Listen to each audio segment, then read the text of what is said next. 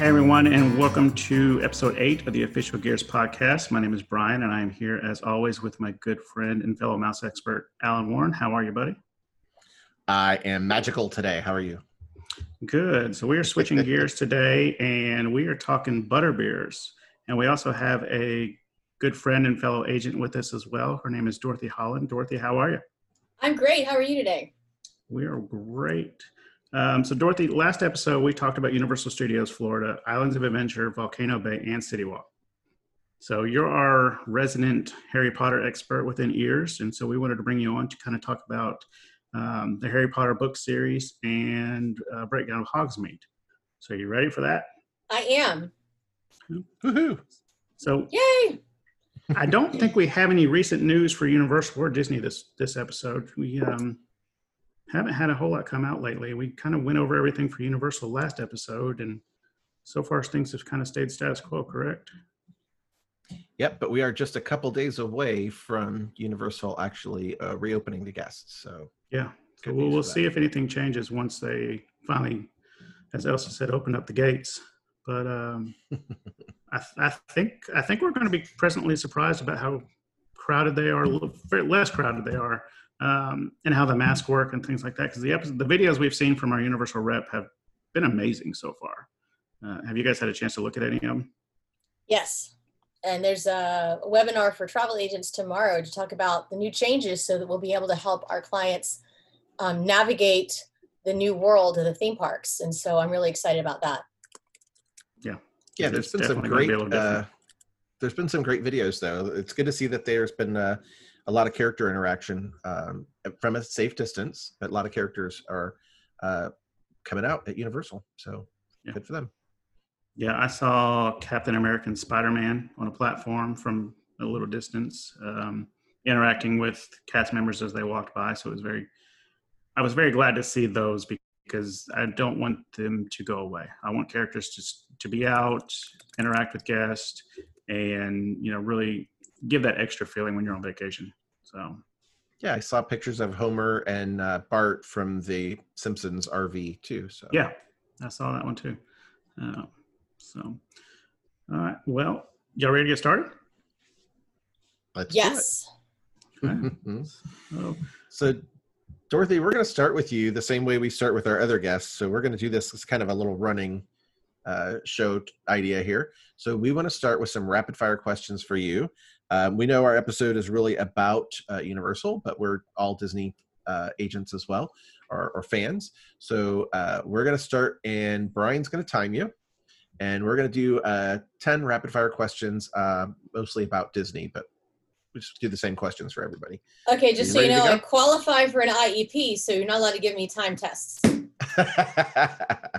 You're in. You're Sorry. gonna be good. just kidding. Uh, but I, I will start the timer after Allen reads the first question, Okay. so that way that that that one doesn't count against you. Um, Josh's time to beat is 52 seconds. I think you'll be able to beat that one, but you do kind of like to tell. You, I mean, Josh likes to tell stories too, but I don't think Josh can talk nearly as much as you can, Dorothy. So we'll have to see Well, I how mean- this one goes. I mean, I can explain my answers after the timing has finished, right? there you go. Yes. yes, yes. Definitely. So All right. You ready to go? Yes. Uh, all right. So first question is, what is your favorite attraction at Walt Disney World? Rise of the Resistance. Nice. Mickey ice cream bar or ice cream sandwich? Ice cream sandwich, hands down. Uh, favorite resort? Beach Club. Okay. Funniest character to meet?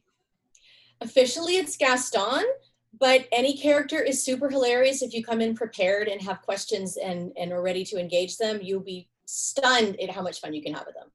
True. Uh, what uh, What would people be surprised that you haven't done at a Disney park? Tower of Terror. Nice. Uh, best Disney soundtrack? Princess and the Frog. Uh, Marvel Universe or Star Wars? Pass. Uh, Disney villain. Uh, if any Disney villain you could become friends with, who would it be? Maleficent, because righteous indignation is my favorite emotion. Oswald or Steamboat Willie? Steamboat Willie. All right, and before your vacation is over, you must. Book your next vacation. Oh, there you go. Nice. Josh said 57 check out of the hotel. Yeah. he said you got to check out. So- Unfortunately, though, we're at 57 seconds. That's okay. Oh. I, I had to get in a bit about Maleficent. It's Uh, a I movie. think the. Gaston one. I think the Gaston one. Oh, it's the Gaston Yeah, one. Because see, I mean, Gaston is so well known at having such fantastic interaction, being so Yeah. hilarious. But we've had some great stuff with other. My little girl once asked Pocahontas what a what a blue corn moon was, and um, Pocahontas was not prepared for that question. And, Um, hilarity ensued and then another time we had custom coke bottles made for characters and so when we presented one to kylo ren that said share coke with kylo ren a little glass coke bottle um, he was really having to hide how happy he was because he was That's funny. officially not happy That's I have seen some really great interactions where people take little um, handmade gifts and things like that to the characters, and they get a huge kick out of it. So they that's really, cool. do and they they get to keep them Nice. Uh, Brian and I've already discussed. So we've we've talked a little bit on a couple of our episodes about um, character interactions and how to get a great character interaction, and we think we're going to do um, kind of an episode about that and things you can do, um, different things you can get autographed, things like that. Uh, Mhm. um, but yeah, knowing your character story is one we keep saying is is great. Go in and ask them questions about their story. You get a great Yes. interaction that way. yes ask princess tiana how to make gumbo um, that is tremendous ask tinkerbell where some of the other fairies are from um, neverland. And and i mean we she went on i mean my kids finally got bored she was going on for so long. And it was it was it was a fantastic story. Um so yeah you want to come ready to interact with them and ask them questions and and get some answers. I mean it's just it it really makes the character interaction and they will stay if you're at character dining they will stay at your table longer because Mhm. it's not just hi princess and take a picture and then they walk away you you have Right. to ask them things yep That's true. It's fun. Yeah. All right. We, um, we Good had deal. we were at breakfast one time and Rapunzel signed somebody's frying pan. yeah I was like, how'd you even sneak that in here? So, That's a great idea. so yeah. Um, all right. Well, Dorothy, as I said, you're our resident uh, Harry Potter expert. Allen, you're a Harry Potter fan as well, correct? I do enjoy Harry Potter. Yes, So I, I, I'm not the I'm not the fan that Dorothy is, but I, I don't think I enjoy anybody's a fan, Dorothy is. So, She's got us locked up. it's the first time my inherent nerdiness has ever been an asset Take it for what it No. is. It's all good. yeah, like I'm, I'm a fan. I like the movies. I really like the books. Um, but I'm also naive enough that, or ignorant enough, I guess, that if you mention something out of one of the books, it can completely go over my head. So, I know enough to be a fan and to enjoy it, especially at the parks. Um, so we'll see how this goes because I'm, I'm not going to be very good with this uh, game we're about to play where we guess if it's a spell or not. So Mm. definitely have to see how that one goes. But uh, Dorothy, what was your first experience with Harry Potter? Like, how were you introduced to it? I read Harry Potter and the Sorcerer's Stone when it was. I didn't get to read the um, British version. It came out in America a year later in 1998. I was an, an unmarried adult with no kids, and I, I, I have always loved to read, and so I read it, and it was a delightful and compelling story and the world was very real and vivid. I appreciated the tremendous imagination that the author had to create that world. And uh, I then handed it to my fiance. Were we engaged yet? Anyway, he's my husband now. He read it. Um, sometime after that, a friend of mine had been refusing to read it, and I I cleared all of the reading material out of her bathroom and left a copy of Harry Potter and the Sorcerer's Stone in her bathroom. And about a week later, she showed up at 11 o'clock at night to borrow the second one. And um, so I read them as they came out. We actually took one on our honeymoon. Um, I read the whole book on the plane and then handed it to my husband, who read it while I slept in in the mornings and Uh, whichever one came out in year 2000 i don't have that much of a mind for trivia. So we've been big fans since the books went to release parties. We are that kind of nerds. Um, I'm not ashamed. What about you, Allen? It's all good. Um, so it was kind of the thing like everybody was talking about these Harry Potter books, these Harry Potter books. It was going around. Like I, I don't have kids, so uh, it was kind of interesting. Um, I think I joined the fad a little bit late. I think there were a couple of books out already before I got started, um, and I, I did same kind of got started with the books and said, "Hey, these are really great," and was excited to see them make into a movie.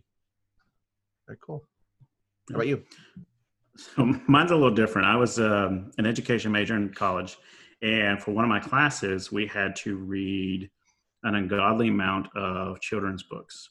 Uh, we had to get, I don't remember how many pages, but it was, you know, so many pages of children's literature we had to read, and we had to we had to jot down every time we read a book.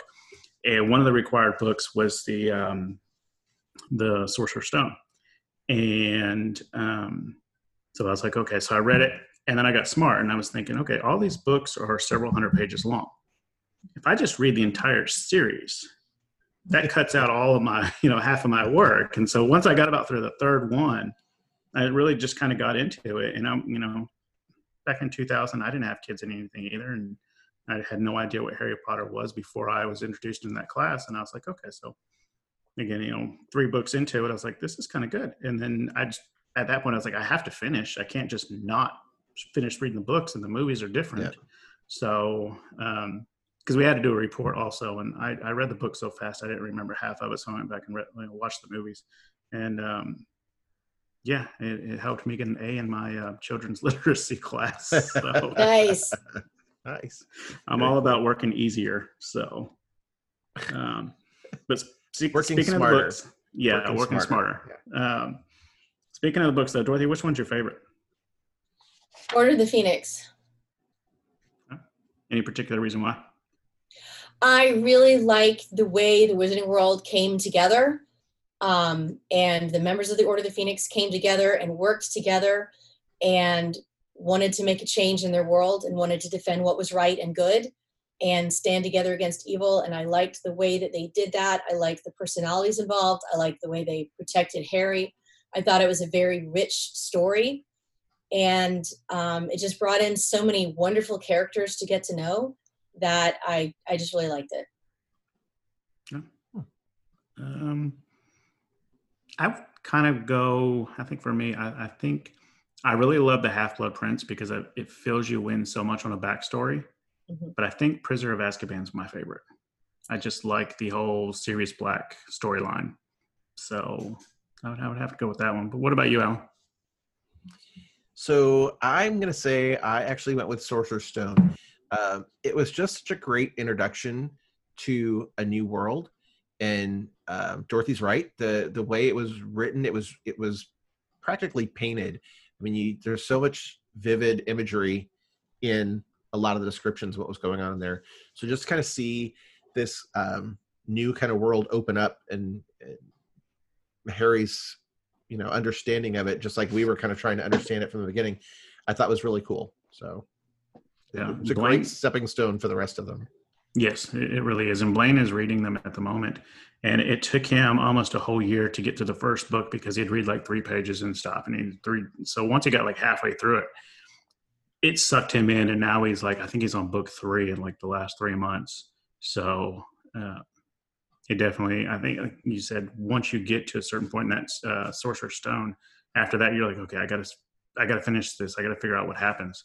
And you're just, you're sucked into the storyline. So, um, yeah and all right. harry's whole you know home life with his aunt and uncle and crazy cousin and stuff was just kind of interesting um and, and to be able to see him kind of escape that and go into this new world and discover it kind of with him i thought was really cool yeah, and living underneath the stairs. So, you know, starting there's off not very many people with doing that.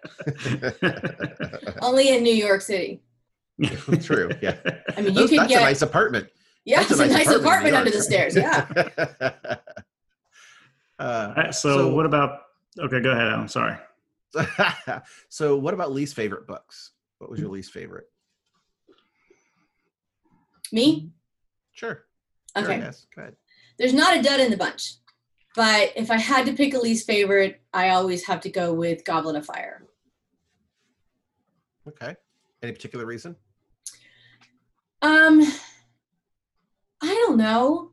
I well, I, mean, I didn't like the terribly sad event that happens. Um, I preferred more interaction with the people of Hogwarts and the British wizarding community than bringing in, you know, guest stars from other schools. Yeah. Um, I, I, I don't know. I mean, I, I liked them all, but if I'm if I'm pinned to the wall, I have to choose that one. I kind of agree. I kind of feel like that's. It, I mean, it's not a bad book. It's not a bad movie, um, but I don't feel like it advanced the story a whole lot. Hmm. There was not a whole lot of growth between the characters that I felt in that, and it, it was interesting. But if we had to leave one out, I could probably leave that one out. Yeah. What about you, Brian? Mm, I would I would say it's probably one of the earlier ones, um, either the um, Sorcerer's Stone or the Chamber of Secrets, mainly because I really liked as they got older, they became more involved with the whole idea of we got to defend the world. We got to, you know, it's our mission to take down evil.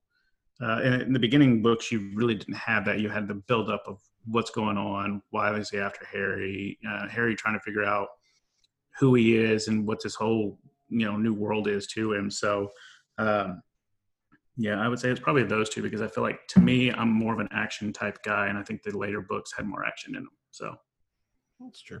Fair. um, And it follows in the great tradition of not just British children's literature, but all great children's literature, where somehow we're left with children that have to save the world. Um, all of the best stories have to get rid of the adults somehow um, so that the focus can be on the kids. Otherwise, it won't be interesting to children. And it's not always saving the world, but I mean, Lion, the Witch, and the Wardrobe, they're saving the world. They have left the children. The Oz series, a lot of people don't know there were 14 Wizard of Oz books mhm. um, Dorothy travels to Oz. She's away from from her aunt and uncle, um, and it and it goes Goonies. on and on and on. Goonies, um, which isn't literature, but it's definitely a kid's story. But yes, um, all the very best, most beloved fiction in children's literature is a kid who's got to save the world or save somebody or do some huge task that kids don't normally do. Um, and it's the same for us as adults loving superheroes and things like this. It's it's a rich fantasy life of doing things that we can't do on our own. Um, but for kids, they have to get rid of the adults that would take over. So I never really thought about it, but you know, now we're talking about that. Is that um, kind of feed into the whole um, set your sight on something and you can do anything kind of thing that we try to teach our kids?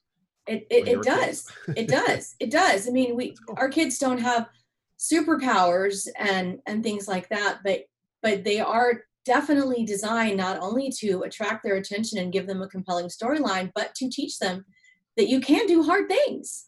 Yep, you can do more than you expect. yeah, That's a pretty cool Um, idea. I've never really thought of it that way. So And you took a children's literature course. Your professor didn't say anything about that. You- that I took it. Paid attention is different. Okay, he passed it. He passed it. Yeah, that's all that matters. But, I have you a know- degree. Disney gets a hard time because in so many of their movies, the, the kids are orphans mm-hmm. or the parents are put aside. But you know, their Yep. first stories were based on fairy tales. Mhm. Right. And it it's true, you have to have a plot device to write the adults away.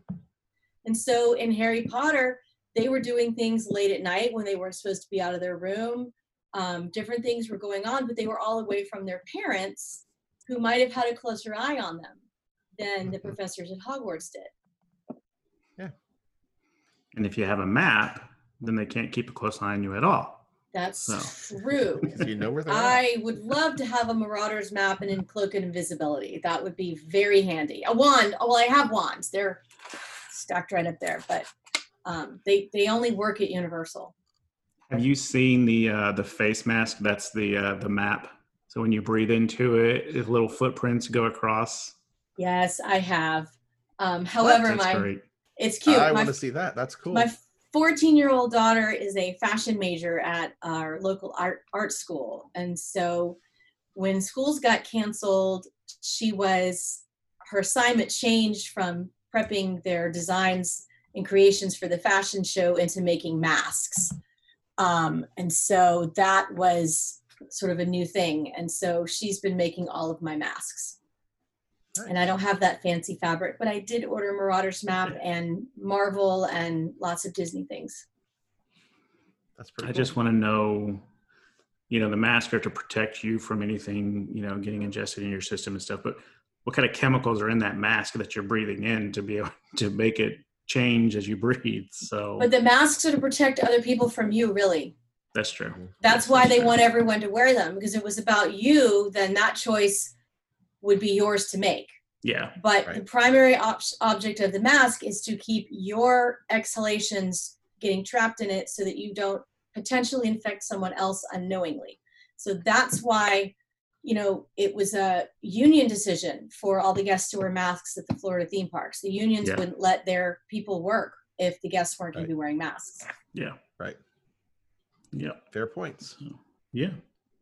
Oh, all right. Um, which one is your favorite character? I really love Tonks. That, Oh, that that's really- fits. That fits. I can see that. So, what about you, Allen? Um, I- I would probably say Harry, but um, I, I think uh, Ron is actually a pretty cool character. He goes through quite a change where he really kind of he's kind of afraid of everything in the beginning, and towards the end, he kind of comes into his own and he kind of grows into it. And uh, Yeah, so I'd probably say Ron. I, I like Ron too, and I guess if so, if we're going by the movies, I would say Snape is probably my favorite. Uh, I love Snape in the movie. I think he did a very good job playing that that character. Um, I don't know. I kind of I'm I think I'm with you on Ron though in the in the books because he does come through such a huge change, and at the end of it, he's almost like a lifesaver. Like, Yeah. he's part of the big reason why they were able to win per se. So He's got a couple of I- uh, moments like that where he steps up and is, is fairly heroic. So it's kind of cool. Yeah. I love the Tonks one though. That one I wasn't thinking that one. Like I, I had Remus, I had Lupin, you know, but I, Tonks just flew under the radar. I mean, I love so many of them, and, and her wand is gorgeous. Um, one of my clients um, gifted me her wand, and I was really excited to have it. Which is, That's I mean, nice. I know it was a wonderful gift, and I I feel silly to be you know my age and be excited about a wand, but um, we all have things. I have a lightsaber, so we're there. um, well, I don't have the new fancy one, but I have. We have four of the original build your own lightsabers, and I also have the Millennium Falcon um, popcorn bucket. Nice. um, Nice. and a, I, I've got a lot of nerdy things. I, I was very inspired by Wil Wheaton. Uh, someone asked him at a comic convention, I don't know, about uh, did he have a message for her infant daughter as she grew up? And you should look up this this clip because it's fantastic. And his message was basically love what you love and don't be ashamed of it. Be who you are. If you love Legos, love Legos. If you love Harry Potter, love Harry Potter. If you love Disney, love Disney. Love who you love, and you will find your people. You may not find them when you are young, you may not find them in high school, but you will find your people. So be who you are, and your people will be there, and it will all be okay in the end. Um, something to that effect. And it, I saw it when I had a, an infant child, and it it really spoke to me because I have always been the misfit. I have always been the square peg trying to fit into the round hole, and my head in a book. And uh, I love what I love, and I'm not ashamed of it. And I found my people, just like you said. Yeah. We're your people. We're- You are my part of your people. people. I know. I, I'm I'm looking at you. You are my people. no, that's really great. It's a great message for June too. So thanks for that. Um, and I, I agree. It's I've always kind of uh, more associated with the outcast characters and things. So maybe that's why I'm a huge Beast fan. Love the beast and his transformation, and you know all that kind of goes on. So yeah, excellent. So uh, we have another question for you. Last one is: If you could have one creature as a pet, which would you choose? Now, are we talking about specifically Harry Potter creature characters or just like the genre of like owls in general or frogs in general or whatever, or a specific character creature? Any species, Uh, we'll yeah. go that route. Yeah, whatever. species. See, that's a tough one. I mean, the easy one is owl, but in out here in the Muggle world, they won't do quite as many things Mm. as um. But um, my nine-year-old daughter adores owls. She loves them, so I, I I'll stick with owl. Nice. What about you, Brian? I'm torn, I think, between a phoenix and a hippogriff.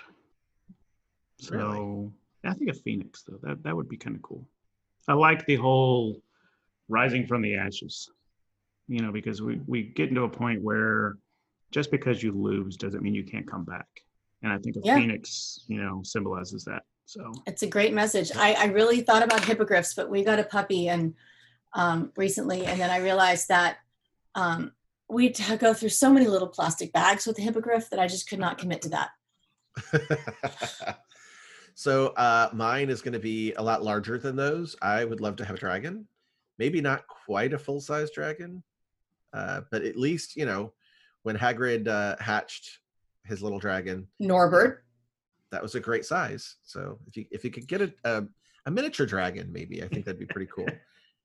Maybe maybe one large you- enough to be like a horse. Would you be able to get, you know, fire insurance if you had a dragon? I imagine you'd have to have, you know, the right sort of um, habitat for a dragon, and it would have to be fireproof. Um, yeah, cinder block place maybe, or something along those lines. But yeah, don't want to go steal because you don't want to get it too hot and then hurt himself. So, not that Or you, thought into this. or hurt you, your True, children, True, wives, husbands, friends? exactly. It did not work out well for Hagrid. well, but they took him away when Norbert was little too. So a lot of things didn't work out well for Hagrid, unfortunately, I, He I has- that's true. with his he had some bad luck. yeah, But he has a good heart. a lot of heart. it's bad luck. Exactly. Exactly. Bad things I happen to good people. Um, I thought I thought a centaur at first, and I was like, "That's kind of that that that's not okay. I can't own half a human." So, Yeah, no, I was thinking, I was like, and they would, and they, they would object. yeah. They would tell you all about it. so, It's good. yeah. So You can't go with the obvious unicorn either, you know.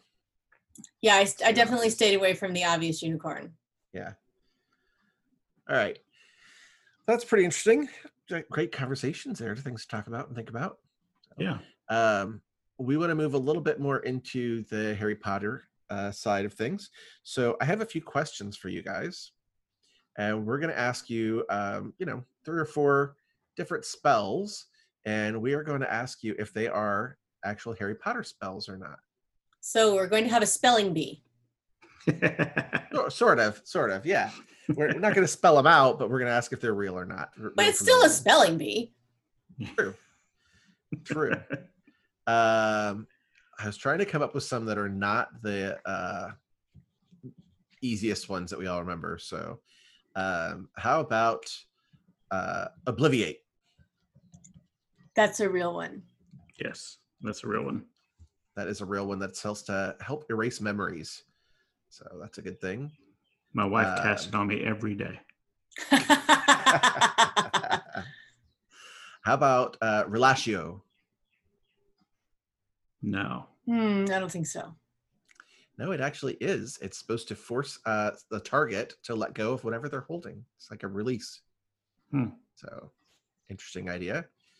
So this is a long one.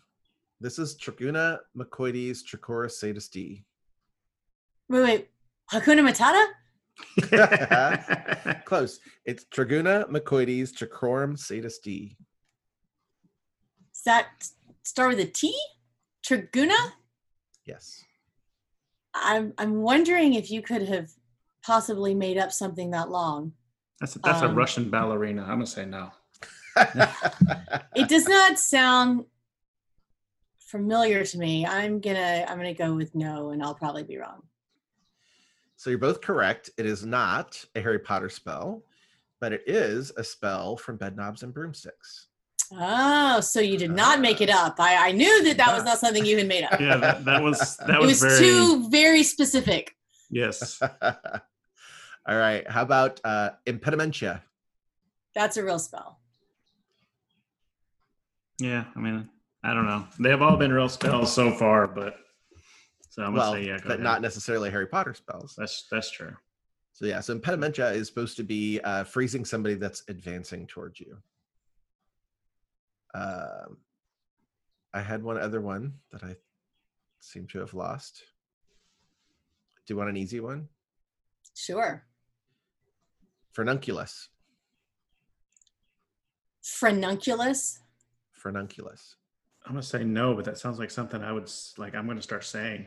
Well, So- there's definitely. It, it seems like there's a a Latin root in there, and there's a Latin root in a lot of the spells. Um, so I'm going to go with yes.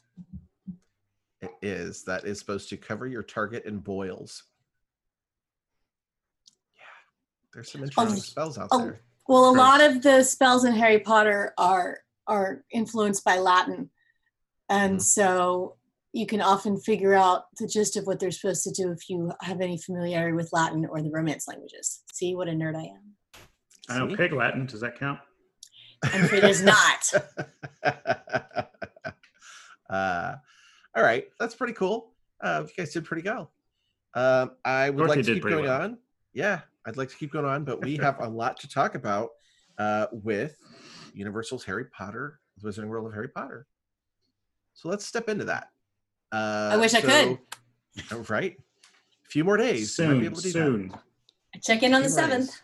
days. All right, so uh, you're going to be checking in just a few days, and what you can find out is uh, that there are two major sections of the Wizarding World of Harry Potter. So the first one is Hogsmeade, and that was the um, first section to open. That is in Islands of Adventure, so it's in the back right-hand corner of the park. Uh, later on, they expanded the Wizarding World of Harry Potter over into Universal Studios, and they created Diagon Alley. And Diagon Alley is um, over where Jaws and the Amity section used to be in the back right corner of Universal Studios Florida as well. Over in Hogsmeade, there's actually two major attractions now. Um, they started with the Harry Potter and the Forbidden Journey, which is inside Hogwarts, uh, and they've recently added uh, the Hagrid's motor- Magical Motorbike. And over in Diagon Alley, the main attraction is the Escape from Gringotts. Um, so there's some pretty cool attractions going on over there. Uh, and if you would like to uh, go back and forth between the two areas of the parks, um, you can actually board the Hogwarts Express. So this is um, it is a train ride attraction, but it actually is transportation as well that takes you from one park or one area of the Wizarding World of Harry Potter to the other in the other park. Uh, and we just want to point out that to be able to experience the uh, Hogwarts Express, you do have to have a park to park ticket to be able to experience that attraction. Um, and I don't know about you, Dorothy, but I recommend people um, definitely ride it twice, once in each direction, because it is a different story each direction. It is. It's So a different story recommend. each direction. And anyone who's traveling with me that is interested in the Wizarding World of Harry Potter, I insist that they get park to park tickets for that reason. Because if you're a Harry Potter fan, you want to ride the Hogwarts Express, and without the park to park ticket, you can't even get in the station. Right. And I, I mean, the, he, this shows my level of nerdiness. I was with a whole bunch of Harry Potter fans when I went, but the first time I boarded the Hogwarts Express, there there was weeping involved. Um, and and and and yes, I was at that time a grown up woman, but uh, it was very emotional because it was very real. I felt like I was really on the Hogwarts Express, and it was just a really exciting moment. Yeah, we talked a little bit about that. And as a former um, team member for Universal Orlando, and I was on opening crew of Islands Adventure, um, I worked at both parks, Universal Studios and Islands Adventure, and was there through City Walk uh, coming up, uh, becoming open and, and going live. Um, and I will say, even going back now, as immersive as I thought the parks were before, I think the Wizarding World of Harry Potter sections takes that immersive um, reality and just cranks it up to like 12 Um, Oh, oh yes. done an amazing job. Oh yes, it's unparalleled in theme park world. And in fact, all theme park fans of whatever brand theme park owe a debt to the Wizarding World of Harry Potter at Universal Studios Orlando because it upped everybody's game. Mhm. We have Pandora, we have Galaxy's Edge because of the Wizarding World of Harry Potter. That's true. and um, you know the, the the different theme parks grow and challenge one another. And we as fans and guests are the beneficiaries of that challenge and of what they do. But i i contend that wizarding world of harry potter is still the most accurate and immersive themed area of a theme park still it it is they they knocked it out of the park and everyone else all over the world is scrambling to catch up Yeah, agreed. Um, one thing, Allen, maybe we should ta talk about because you said it was a train ride, but it's not your typical train ride. No, Like you said that there's a story one way and a story back. Um, so you're not sitting in a in a train like you are at Disney World or you know one of those other theme parks, and you have empty sides where you can get on and off on both sides. Like this is a full train car where you're sitting in your own little cabin, and things are happening around you. So it looks Right. just like the train from the movies. yes, yes i mean Yeah, we said it was the hogwarts express so i Mhm. mean yeah, Yep. it, it is the hogwarts It has express come- and it it, has has, a story and so you have to go both you have to you have to go both ways You have to ride it both directions. That's correct. there you go. It definitely is worth experiencing both directions because there's two great stories that go in there. Yeah, and you, and you'll recognize things from the movie while you're writing it. If you pay attention Absolutely. to the movie and in, in the scenes, um, you you're full in the story. yes. So we don't want to give it all riding. away, but it, it's it's a great attraction. Um, they did a great job. It's very realistic. It's very cool. So, Brian, Mm-hmm. uh, do you want to tell us a little more about what's going on over in Hogsmeade at Universal's Islands of Adventure? Yeah, so um, as Allen mentioned, it's in Islands of Adventure. You can take the Hogwarts Express to it and from it, uh, which we suggest, but you can also um, experience four different attractions there. And you have two for the fa- family eh, that everybody can enjoy, and then you have the two more intense ones that Allen mentioned earlier. Um, so you have the Hogwarts Express, which we've kind of gone over, and then you have the Flight of the Hippogriff which is a smaller coaster for your younger fans that just quite aren't ready for the big stuff yet. Uh, but everybody in the family can enjoy it. It does have a little bit of speed to it, has some hills, but again, it is for everybody. Um, then you have the Harry Potter and the Forbidden Journey, which is a 3D, 4D slash motion simulator. You do have to be 48 inches to ride that one. Um, it is pretty intense. I thought I was going to lose my phone on it, and you know I'm sitting there next to one of our um, in-house team members, Cody, and my phone starts slipping out of my pocket, and so I'm you know squeezing my hip up next to Cody, trying to make sure my phone doesn't like fall out as, as we're going upside not upside down, but as we're tilting backwards. And so you know it, it is very intense. You do kind of go every direction on it, but it's extremely fun. And um, the next one is Hagrid's Magical Creatures Motorbike Adventure, which you have to be 48 inches as well for that one. Um, it is a thrill ride for sure. It's got speed, it has drops, it has turns. Um, there is a little hidden surprise in it that I'm not going to mention, but you will see a lot of the creatures from the books and the story and the uh, movies while you're on the coaster. Uh, the cool thing about Universal is every ride that has a family room has their child swap. So Hagrid's motorbike has one of those where if you have somebody that can't ride it, but everybody wants to, uh, like both adults want to ride it, you have kids that can't, you can child swap. And somebody just sits in the family room, and then when their turn's up, then you just swap out. Um, and another cool thing about the ride is it's you're actually on a motorbike. You have one person on the uh, motorcycle and the next person in the car. I personally would rather be on the motorcycle, um, but you get the same experience if you're in the car. So, um, like I said, I personally prefer prefer the motorbike because I feel like you're getting a you know some speed with it and the wind's in your face. But um, both of them are, are good options. You can't go wrong with either one of them. And then you also have two dining options in Hogsmeade as well, and that's the Hogshead, which is kind of a quick service snack type place where you can get some snacks and drinks. You get butterbeer, pumpkin juice, and they actually have gilly water there.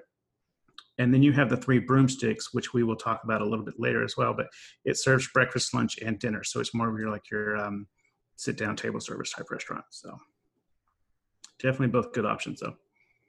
It's a counter service, but it's a sit down area, so it's an Yes. interesting kind of hybrid. You don't have servers at that particular restaurant, but No, but you do cool. sit down and you can take your time. You know, most counter service, I feel like you got to kind of rush through because everybody's looking for a table. But this one, there's plenty of room um, to be able to get breakfast. I think is a game changer because there's not many breakfast options other than at your resort. So um, City Walk just doesn't have very many. So when you get to the park and you get the breakfast, um, or if you get the package we're going to talk about later, it includes breakfast for for that one as well. That's So great option. Yeah. So uh, the Harry Potter and the Forbidden Journey, um, it is an amazing attraction. Um, we do want to point out that if you are prone to motion sickness, this may not be the attraction for you. yes, Um, you are It's a simulator. That's that's the Yeah. most important thing because people who are I I get motion sickness.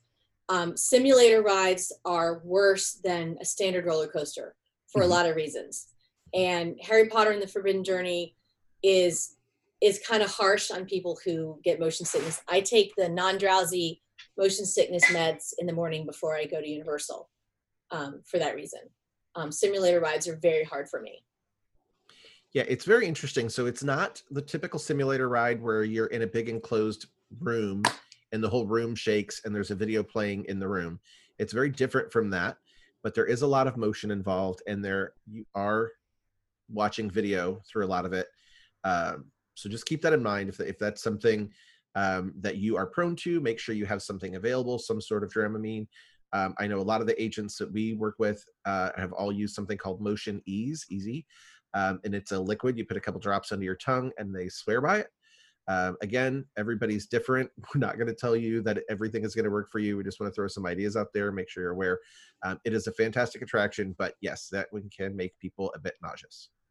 Uh, and I have not had the opportunity to experience uh, Hagrid's Magical Creature Motorbike Adventure yet, but I believe you both have. Yes. Yep. Yes. And Yep. what what do you think of that attraction? Well, Brian was kind of telling us. It's um it's currently my favorite roller coaster.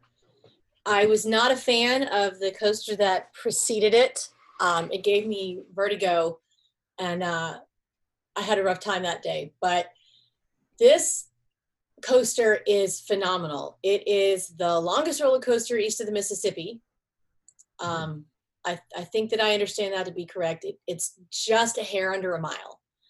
Um, and it's got an innovative technology with um, multiple launches, which is fantastic. I'm not going to go into that or how many there are. Some things shouldn't be spoiled. Right? Um, it's got a great storyline. I love the option of either being seated in the sidecar or on the motorbike. Uh, if you are nervous, be the one in the sidecar because you feel a little bit more secure. Note, you are just as secure in both places correct. just feels more secure if you're nervous in the sidecar. Mhm. And uh, it was an incredible ride. Uh, it totally blew my mind. And I'm completely ready to go and ride it again. Great. Yeah, it's really smooth. You know, you typically yeah. when you get roller coasters that are fast, have multiple turns, you know, twists, launch points, things like that, they're they're really rough. But I think just the kind of technology has improved lately that you know you don't feel it. And I mean, it's so I didn't feel jerked around. Mm-mm. No, it is. You would think if you're sitting there riding on a roller coaster on a motorcycle, that you're going to kind of be all over the place. But as Dorothy said, you're extremely secure. Um, your children that may not be tall enough or maybe too timid, they've got the sidecar. Both of them are secured just the same. Um, but it is it is smooth. It is fast, and as she said, it you know just under a mile. But it doesn't feel like that. It goes by so quick that you just it's not one of those where you just get on and you get it right off, but you don't realize how far you've gone. And I mean, it's it is just an incredible ride. And I actually the first time I rode it was at night, So I really felt like I was flying through the forest, just like in the movies. Roller So, coasters are better at night. yes. Yeah. True. Tell me I'm wrong. Especially Right, that one. That's right. Because part Uh, of that one like is the said- experience. Like just going through the Forbidden Forest. That, I mean, you take the roller coaster off, it's a great roller coaster, but then you add the setting in that's surrounding you, that really adds to it. Yeah, and you said uh, going through the forbidden forest, you actually come and encounter some creatures through as well. Hmm. So Yes. uh, that's pretty cool too. Yeah. we And don't don't to give away all the forget- secrets. Don't forget when you do ride the hippogriff, you get to see Hagrid's cottage. There's there's stuff not to be missed there as well. Yeah. That is true. So let's talk about those dining options next. So um, one thing that is really interesting um, and adds to the immersiveness is that when you are in the Wizarding World of Harry Potter, you will not find hamburgers or cokes. Um, there is no uh, typical American food in the Wizarding World of Harry Potter's. So in those sections, so you're going to find things um, that fit into the English um, culture. So uh, I believe there's a bangers and mash. There are um, oh, we had this amazing um, Fish and chips, yeah, you get fish and chips. You get a banger and mash. Um, shepherd's pie. shepherd's pie. The shepherd's pie was good. Um, there was another uh, like grilled toasty that I had that was really awesome. Um, but same thing, you won't find regular soft drinks. So you'll have butter beer, um, and there are multiple ways you can get butter beer in the Wizarding World of Harry Potter. Uh, you can get pumpkin juice and gilly water. So um, gilly water is similar to water that you would find outside, uh, but you can actually put uh, different potions in your gilly water and give it different flavors. Um, have you tried any of those, Dorothy? I have. I've tried them all. They are tasty. Um, they are more drinkable and thirst quenching than say a standard butterbeer, which is is a snack in itself. I don't. I mean, it, it is a liquid, but it's not. It's not refreshing and thirst quenching liquid, if that makes any sense. Um, I do prefer the frozen butterbeer. Um, the regular butterbeer is so sweet. I feel like um, my teeth are going to fall out. Um, but it's important to to have some butterbeer. I, I think my favorite form of butterbeer actually is the butterbeer ice cream. And uh, you cannot order a butterbeer float, but you can hack a butterbeer float. Um, you have to finagle an extra cup from somewhere and put some butterbeer ice cream into the cup and pour butterbeer over the top, and then you can have more room in the ice cream cup, and you can pour the rest of the butterbeer in that one. And that's really a nice thing to have. Um, Yeah, but sounds great. have have a few people to share that with because it's um, really sweet. But the butterbeer ice cream is fantastic. Don't bother with the fudge; it is not. Not as good. Yeah, I, I had the regular butterbeer too, and it it was good. You're right, but it was it was very sweet. Um, it took me a little while to get through the whole thing, not because I didn't like it, just because it was very sweet. It's very Um, sweet. And Not that I mean, don't have a sweet tooth, but when you're drinking something that sweet, it was interesting. It's Well, and I mean, my real favorite butterbeer is only available seasonally, so I, I don't always choose it as my favorite. But the hot butterbeer Mm. is entirely unlike the other, the regular butterbeer. It's more of a dairy-based beverage, and so it's kind of like hot chocolate, but hot butterbeer. It's got sort of a butterscotch taste, and it's really good. But you can only get it, like I think, the end of November until the end of early February. January or something. Yeah. Yeah. Yeah. I haven't had that yet either, but I've heard that one's really good too. There's about five different ways, I believe, to get butterbeer. That's correct. Dorothy will tell us seven different ways to get butterbeer. Hold on. Oh, Maybe it's six. Okay, hold on. Checking. Liquid, frozen, hot, ice cream, fudge, pot de creme. Maybe it's six. Six. Yeah. There's a lot of different ways to try your butterbeer. Uh, and I definitely recommend it. You can't go to uh, Wizarding World of Harry Potter without some butterbeer. No, it's it's like going to Magic Kingdom and not getting an ice cream bar. Like you can't do it. Or a Dole it's part of the yeah. It's it's part of the Dole Whip. story. Dole Whip. What I'm saying, like you know, it's it's that's just when you think of Harry Potter, and if you know the story, they're always drinking butterbeer. It's like tea, you know, sweet tea or whatever, or Coke. It's that's just what they drink, so that's what you have to drink. So Well, and that's why this theme park area is so immersive. It's because of Jo's books. being so immersive and so detailed and so rich that they were able to just create this world um, because she left out no details No, Yep. she didn't. and you know covered it all. they try to put shops into theme park areas but her books were filled with actual shops I Mhm. mean, they're basically printing money at Universal because I got there and I wanted to go buy a wand and I wanted to go get Butterbeer. I there was stuff I wanted to buy just as much as there were things that I wanted to ride. And Mhm. so when you take Diagon Alley in the books and movies is a shopping area, they then built it. And no Yes, one said, "Oh my area. gosh, it's all shops." We all went, "Ooh." Yeah. Yeah, exactly.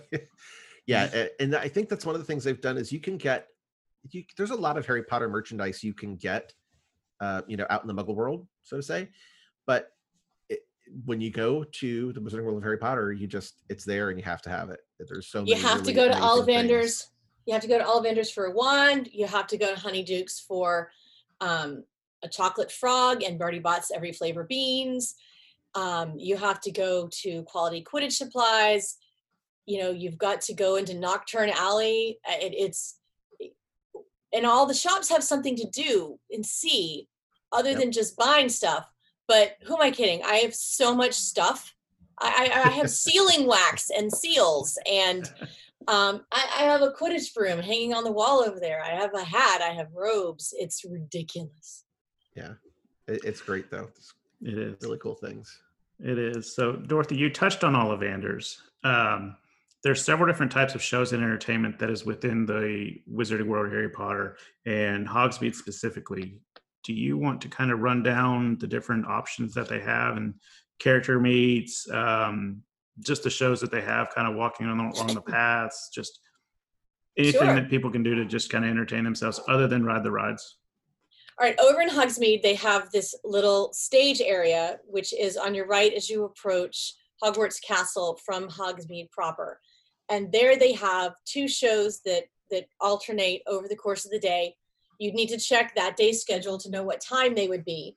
That's not necessarily published in advance. It's usually around the same times. They do change it up sometimes. And so the first is the Frog Choir, and they bring out Hogwarts students in their robes with really gigantic frogs on cushions who sort of croak out various songs and it's cute and it's entertaining kids really love it because of course they they love slimy frogs um, the, the other show is the um, Triwizard Tournament, and it is they have students from Durmstrang Wizarding Institute and Beauxbatons Academy that come in and show off their various skills, and that's also fun. And they come out and do photo ops with guests when the show is over.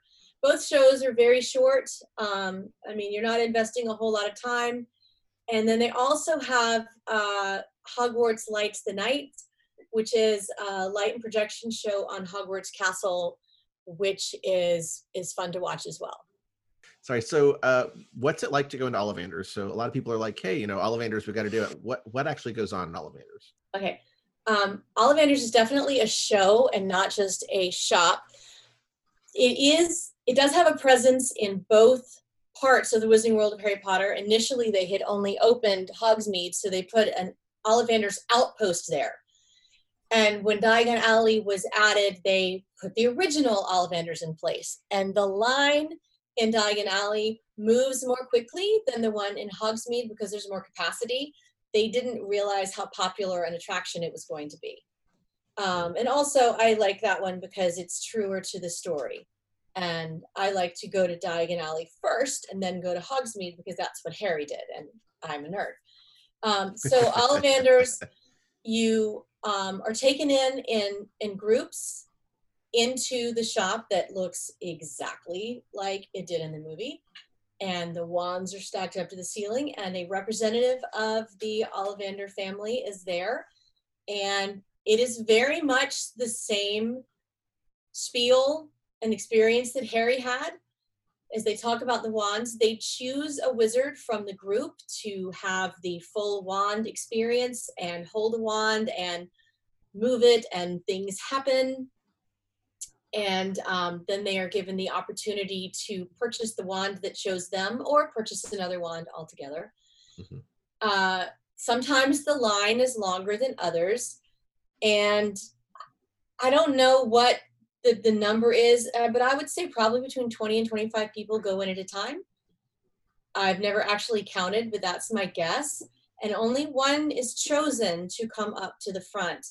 They tend to choose kids over the age of about eight who are so excited they're about to jump out of their skin, but not always.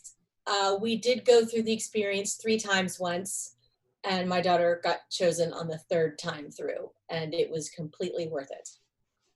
nice. Yeah, Yeah, it's, it's there's a amazing how interactive that is too. Yeah, eh, there's a couple tips with getting selected. Um, we're not going to give those away because they're private to our little company that you're, uh, you know, as experts. Um, but Allen, do you want to kind of tell them what they can do with those wands once they receive them? Yeah, so there's two different kinds of wands you can get in the Wizarding World. You can get the interactive wands and the non-interactive wands. So um, there are wands that uh, are replicas to many of the characters that you've come to know and love. Um, so you can get wands that look just like your favorite characters.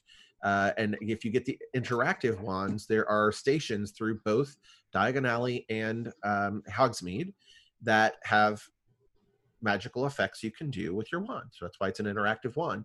Um, there is a mark on the floor, and you step up to the mark uh, and you cast the spell. Um, there's a map that they will give you that tells you um, where to go and which spells you can do. Uh, and as you practice and work through the spells, uh, different things will happen around you. So um, that's a pretty cool thing. Uh, and again, it's in both parks. Um, those interactive wands don't necessarily work once you take them out of the Wizarding World of Harry Potter. Um, but it is still a great gift and souvenir to have when you're at home. And you can take them back to the parks time and time again uh, and work your spell, uh, work your spells, and uh, see what you can do. Um, they also will work at the Wizarding World of Harry Potter in Universal Studios Hollywood. Um, so there's that as well.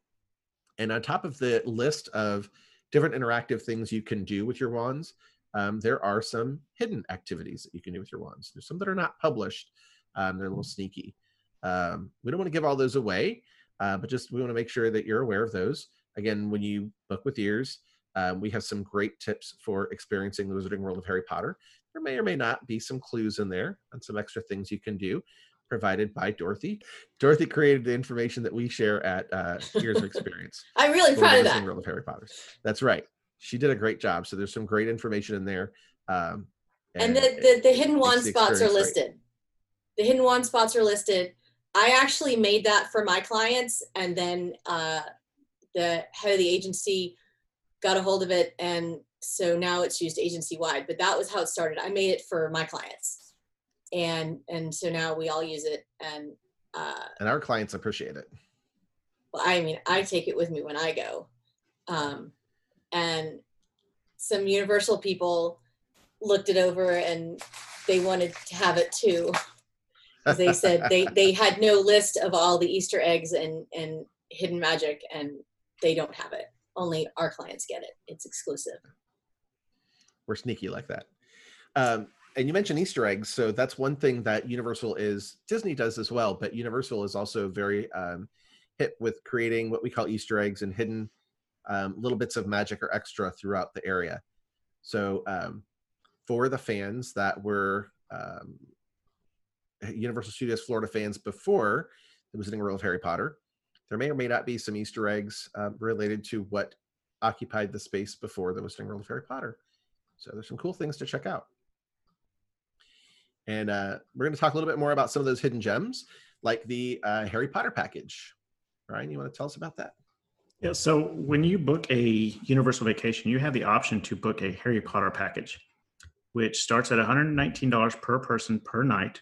That includes tickets, it includes breakfast at the Three Broomsticks and the Leaky Cauldron, early admission to the parks. You get a little keepsake from Universal, um, something Harry Potter related. I believe it changes every now and then. And then you also get a free session at Shutter Buttons Photography, which you can go in, you can dress up like one of the characters, get your pictures taken, and then you can, I believe they're digital downloads that you get to keep with you. So, Mhm. um, awesome package for anybody that's a Harry Potter fan. Yeah, we'll talk a little bit more about Shutter Buttons uh, in the next episode because that's at Yeah. Diagon Alley. Yeah. So, um, are are there any stores or shops that we haven't mentioned in this one, Dorothy, that we need to kind of go over that adds to the experience? I know Diagon Alley has several. Um, they have Wheezy's over there, correct? That people must check out. Yes, they actually uh, in Hogsmeade, you've got Honeydukes, um, which is very important. That is your wizarding candy store. Yep. And that absolutely can't be missed. And then over by the there's the Owl Post, um, where you can get various postcards, writing implements, stationary things. You can purchase um, stamps that have pictures of Hogwarts and various other Harry Potter things there, and you can then mail postcards to your friends, and they get a Hogsmeade stamp, you know, like Mm. cancellation, um, which is really cool and can make all your friends at home jealous. Uh, so I really do love that store because um, I like books and paper and pens and things like that. Um, and uh, you mentioned the Hogshead and Three Broomsticks. They're actually connected on the inside. It's sort of one big space. And so if you are dining in Three Broomsticks and fancy a butterbeer, you can just walk right through into Hogshead and order a butterbeer, or they have actual beer and hard cider as well. And um, so that's really cool. But over at Owl Post, they've got sort of a little uh, connected to Ollivanders. They've just got a little shopping area right there. And of course, you don't have to go into the queue and have the wand experience to go into the sales area of Ollivanders, where they also have wands stacked to the ceiling and um, lots of representatives of the Ollivanders family to help you go through the wands and let one choose you. And they are also do wand repair. If you return to the Wizarding World of Harry Potter and your wand is uh, somehow lost its magic, they will um, replace the magic for you and it will then work again. Um, and if you drop it inside the Wizarding World of Harry Potter, I assure you the magic will be lost and you will then have to go back to Ollivanders and have them put the magic back in. yeah, so they are interactive wands, but you do want to be careful with them. Uh, yes. They can be a little fragile.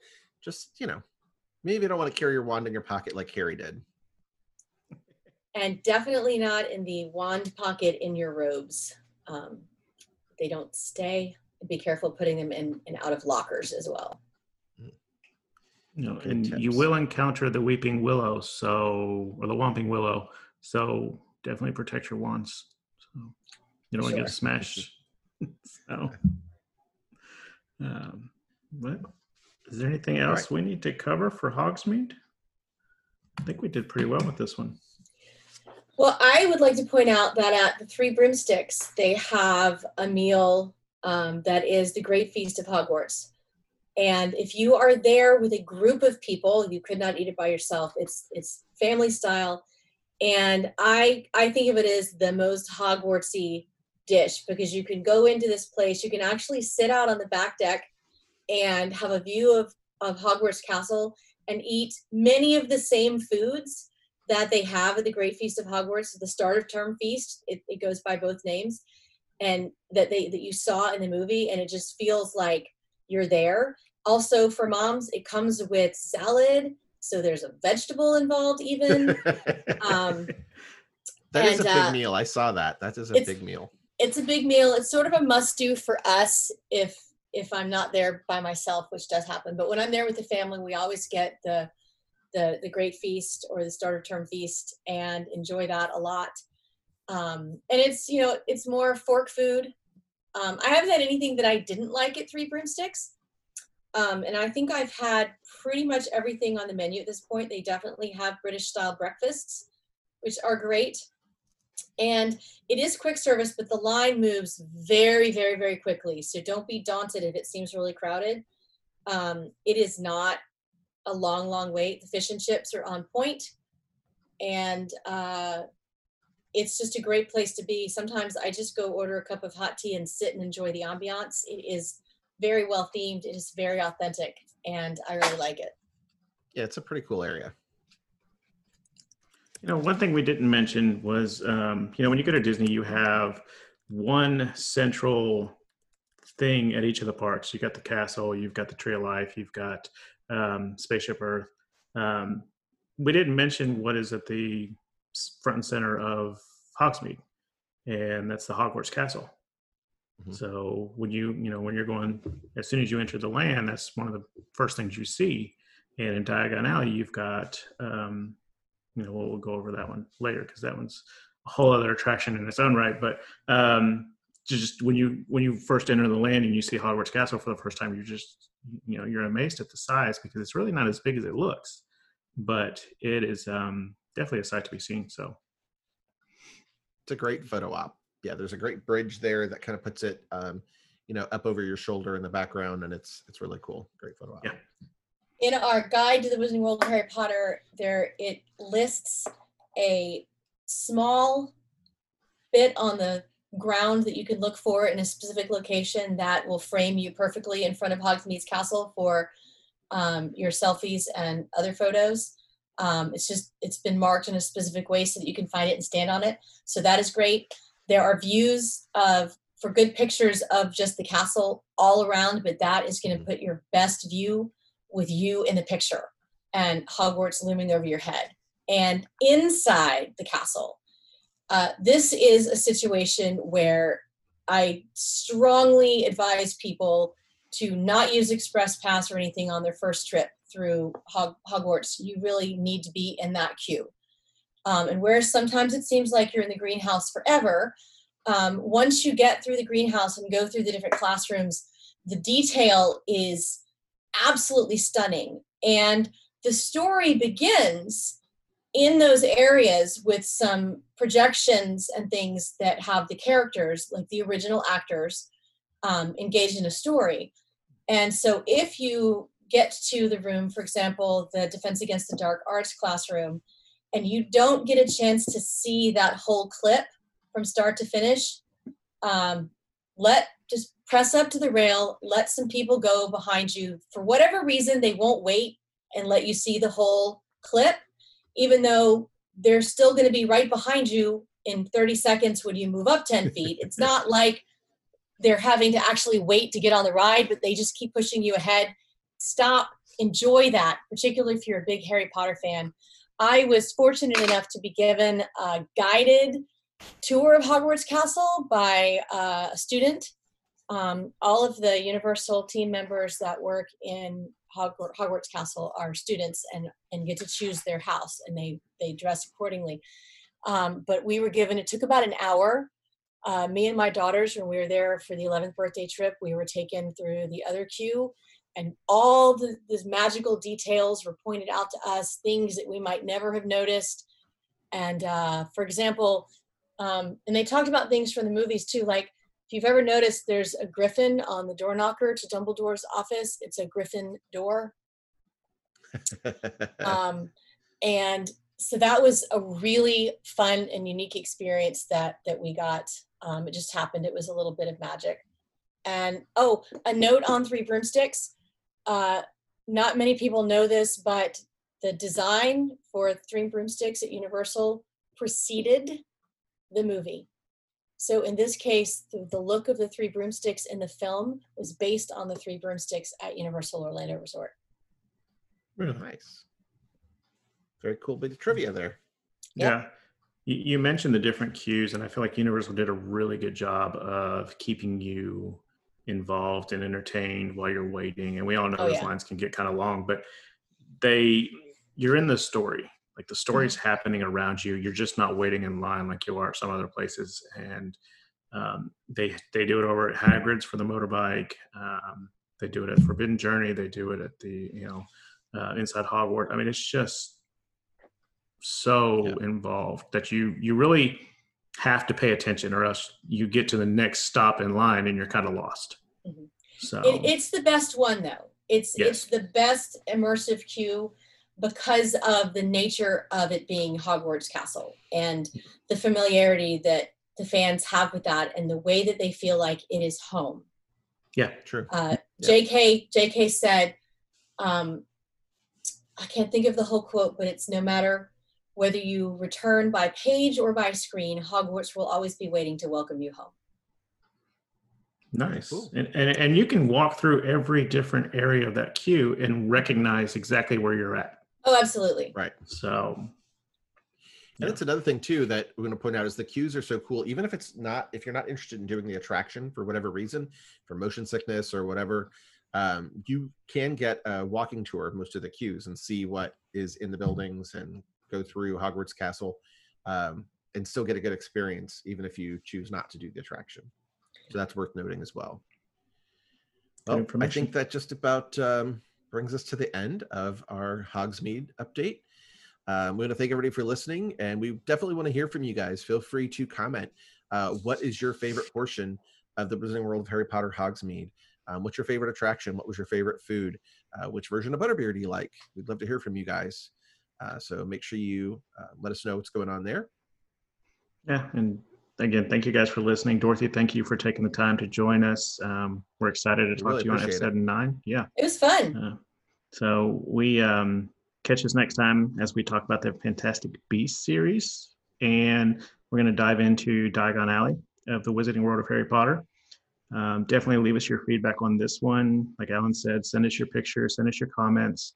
Um, who's your favorite character? Um, if you want for more information on Ears in our podcast, you can follow us on Facebook at Gears Podcast. Uh, follow us on Instagram and Twitter. Twitter at gears underscore podcast. And Dorothy, we always end our shows with a quote. Uh, most of them there are Disney related, but the last two episodes we've done Harry Potter. So, would you like to read the quote from J.K. Rowling? Yes, Brian, I'll be happy to. We do not need magic to change the world. We carry all the power we need inside ourselves already. We have the power to imagine better. J.K. Rowling. And that's that's perfect for the kind of times we're living in right now. So, Exactly. Yeah, I was just going to say that. Great choice. So, yeah. All right. Thanks for joining us, Dorothy. We really appreciate it. yep, My pleasure. All right, everybody. We will talk to you Catch you guys, guys in the next on- episode. episode nine. So, Thanks for listening. Bye bye. thank you.